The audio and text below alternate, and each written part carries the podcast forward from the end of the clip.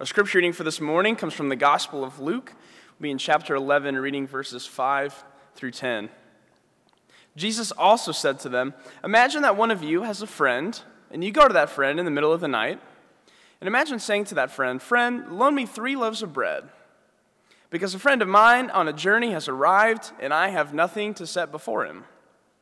And imagine further that he answers from within the house, Don't bother me. The door is already locked, and my children and I are in bed. I can't give up anything for you. I assure you, even if he wouldn't get up and help because of his friendship, he will get up and give his friend whatever he needs because of his friend's brashness. And I tell you, ask, and you will receive. Seek, and you will find. Knock, and the door will be answered to you. Everyone who asks receives. Whoever seeks finds. And to everyone who knocks, the door is opened. Word of God for the people of God. Thanks be to God. Amen. Well, Marvin, it sounds like Donna and Joe have the same role in the family. you know, we're headed down, I'm headed down after this service to go to the river property, and by that time, Joe will have pulled the kids on the boat, done a cannonball into the river with the grandson, and there'll probably be dishes waiting for me. so we kind of have that same, same role. I love that part. Um, on a more serious note, I, I would like to lift uh, the families and the community of Odessa. I have a friend. His name's Todd Salzwedel. He is a pastor in Odessa. He's a part of my covenant group. I've talked about that covenant group over many years. And uh, last night I got word that Todd was in the ER with victims from his congregation um, and the community, and he was asking for our prayers. And so I texted him this morning. I said, you know, Todd, I'm praying for you this morning as you are going to give this message to a community that is hurting so deeply. And I pray that you can be some light and your congregation can be some light in the darkness. And so we keep the, the community of Odessa in our prayers, along with so many other communities in our nation who have gone through this same experience. And and Pastor Tim did some, said something at the 9:30 service that I thought was so profound. He said that we're seeing this more and more and more in our communities because people have lost hope and they're not they don't know the love of Christ and so how more important is that for us to be able to be that light in the darkness to share hope with people who do not have it. Will you pray with me? Good and gracious God, we, we pray for those communities in such deep pain this morning. We pray for the victims' families, for those who have been injured, for those who are trying to convey love and comfort. We lift all of them to you. Help them to be your light, O oh God. This morning, I pray that you would help me get out of the way that your light would shine through me, that you would touch my mind and my heart in the way that you would convey your message. And so, oh God, I pray that the words of my mouth and meditations of my heart might be acceptable in your sight, my blessed Savior and Redeemer, Jesus Christ. Amen. Well, we're beginning a new sermon series today. I know you were disappointed not to find popcorn in the narthex this morning for the latest and greatest movie, but we still have those donuts, and I saw a lot of smiles about those this morning. We're starting a new sermon series on being brave and what that means in our Christian context, being brave in our faith. Now, when I say the word brave, certain images come to mind. Some of us think of our military and how they stand on those front lines of, of war and how they have had to be brave in order to provide freedom for us freedom so that we could be in this worship space, free to worship God in the way that we worship. And for those today who do not have clear military front lines any longer, how they have to live bravely each and every day, not knowing what is ahead. Some of us have images of our police officers and firefighters who enter those dangerous places at the call of 911. They're there to bring hope and, and safety, and so we think of that. Bravery instills images of those Christ, first Christian martyrs. I've told you the story of Perpetua before and how she um, held, had, gave birth to her baby in a jail cell under the Roman Colosseum and then handed that child over to her family to raise as she stood in faith and said, I am a Christian, and was martyred in the Roman Colosseum.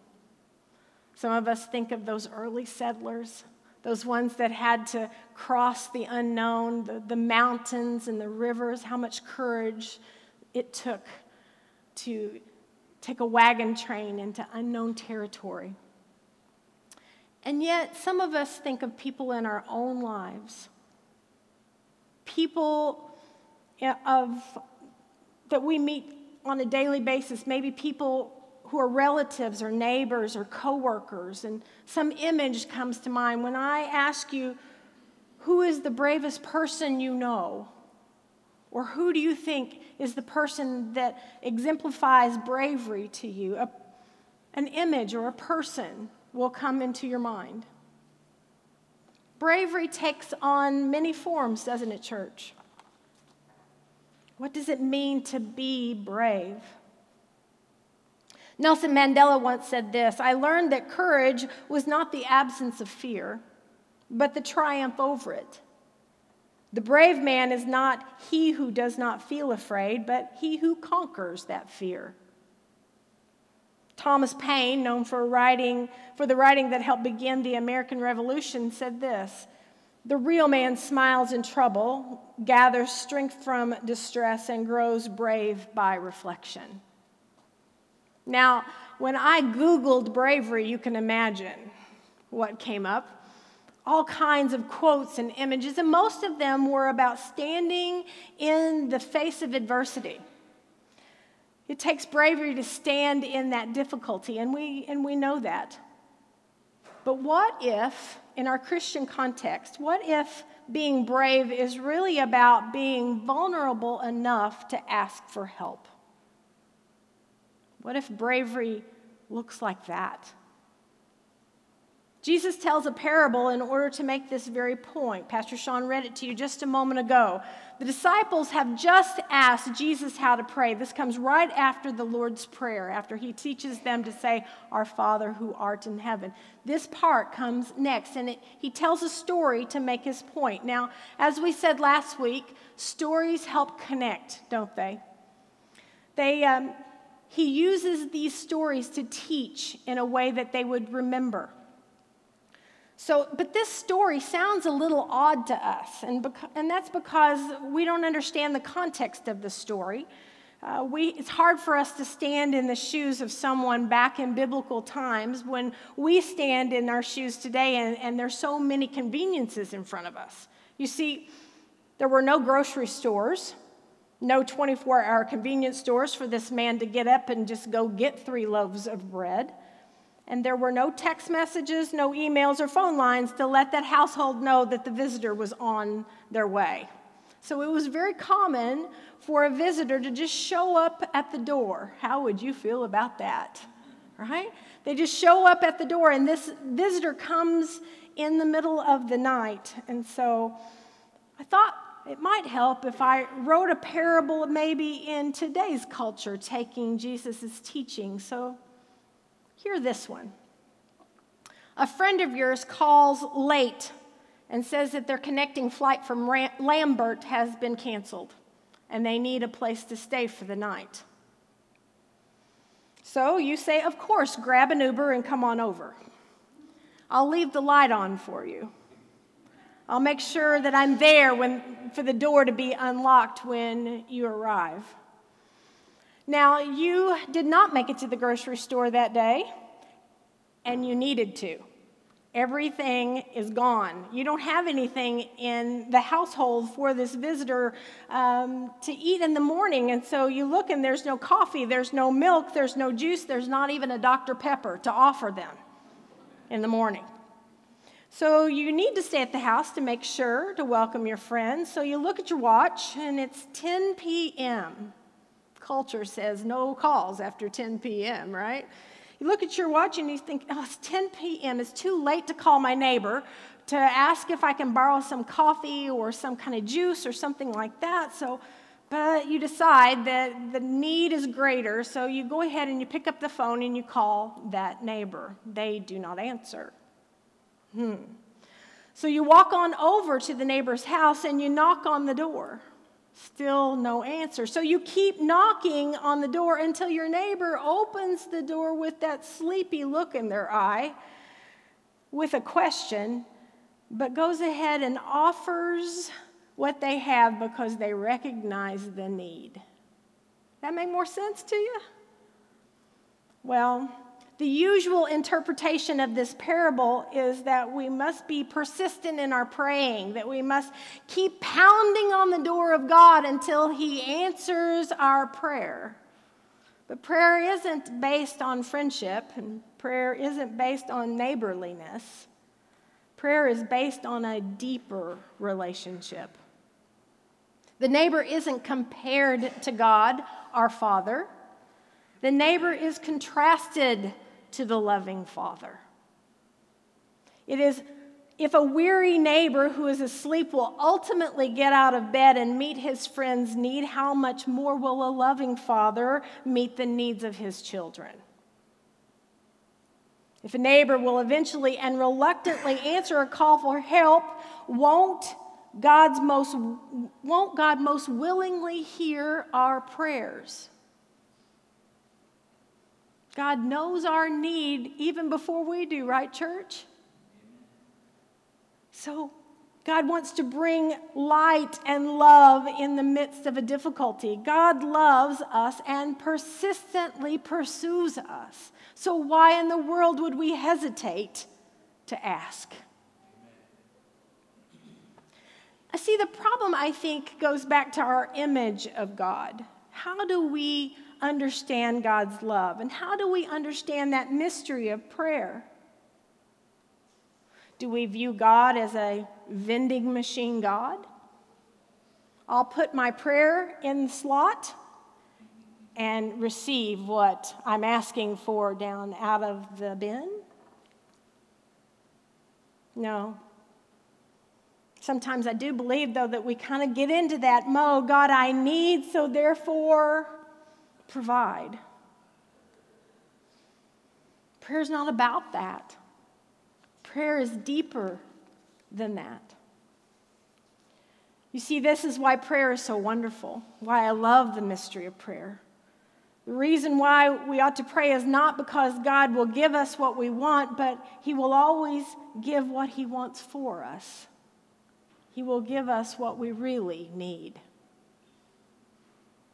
That's why Jesus goes on in this parable to teach, and he says in verse 11, beginning with verse 11, which father among you would give a snake to your child if the child asked for a fish? If a child asks for an egg, what father would give the child a scorpion? If you who are evil know how to give good gifts to your children, how much more will the Heavenly Father give the Holy Spirit to those who ask Him? Notice he, asks, he says to give the Holy Spirit. He doesn't say that I'm going to mag- magically give you what you want. He says, How much more will the Heavenly Father give the Holy Spirit to those who ask Him? Now, I know you've experienced those unanswered prayers in your own faith walk right? Anybody here had some unanswered prayers in your life? I think we all have. We've prayed hard for something to happen. We've prayed that prayed for what we thought we needed or what we wanted and the prayer was not answered. But then we look back and we realize that the prayer really was answered. Maybe just not in the way we'd hoped for maybe not in the way we thought it would be answered. and God gave us what was best for us? Sometimes, church, the answer is no. And that's what's best for us. You might remember country singer Garth Brooks wrote a song long, long ago entitled Unanswered Prayers. Any Garth Brooks fans in here? Okay, good. Sometimes I thank God for unanswered prayers, he sang.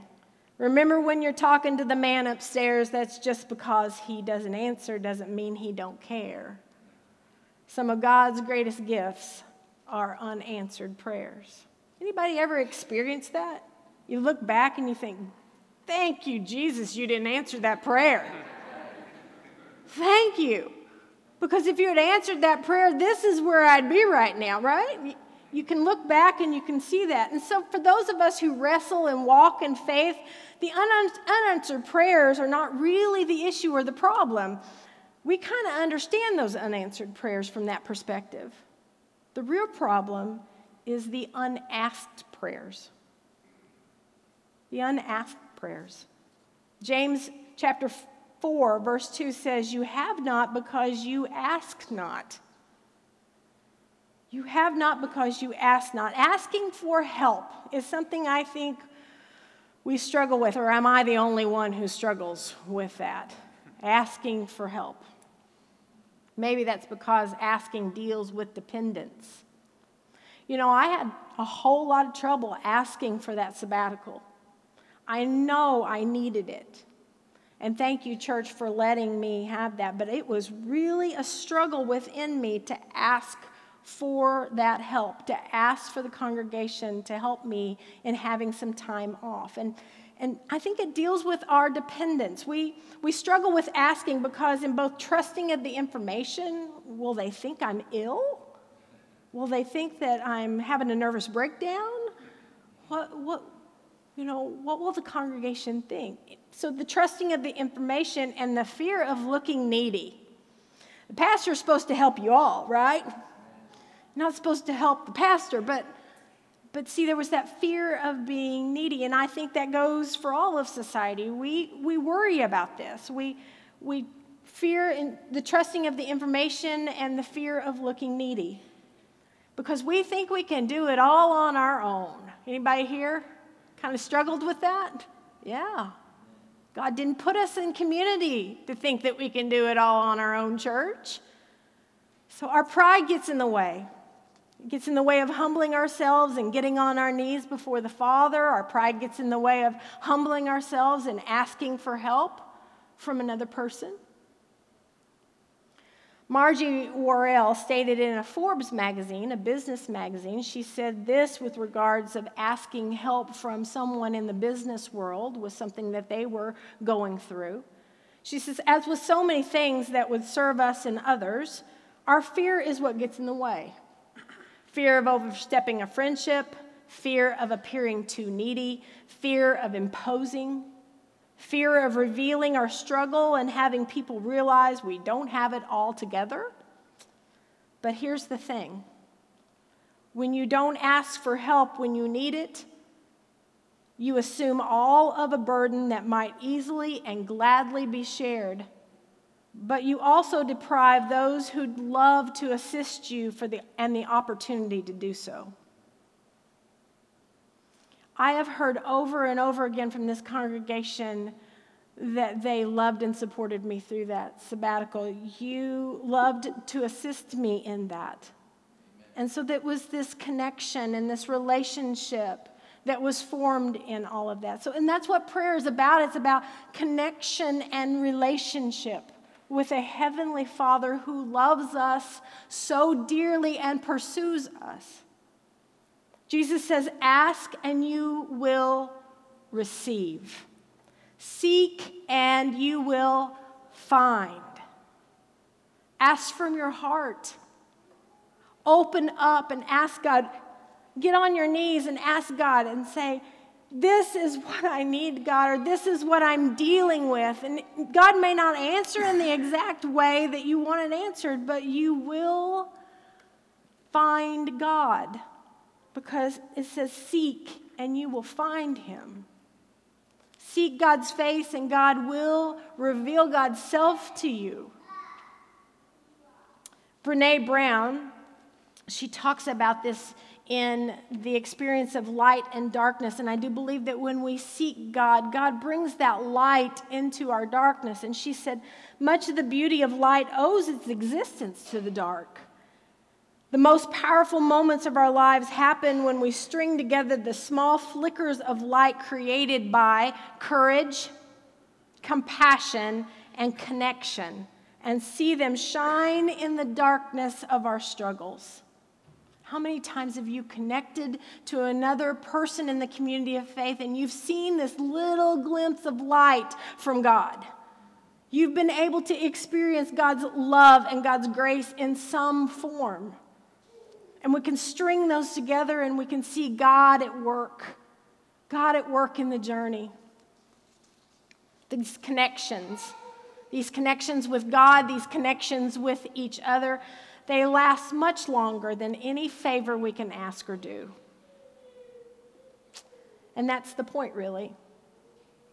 Asking for help, getting help, offering help, and giving it when it's needed are all ways that we connect. And all ways that we stay connected to each other as human beings, as all of us are children of God. They are ways we can be Christ's light in the darkness. As I said, I texted Todd this morning, and he texted back this morning saying, Thank you for your prayers. Thank you for the prayers of Odessa, for the people of Odessa. And yes, it was a long night in the ER. That connection, that connection to this congregation, to a congregation in Odessa, Texas, brings light in the midst of darkness. See, we're called to reach out, to seek God's face and seek God's community and make those connections because those connections are precious, church. They're precious.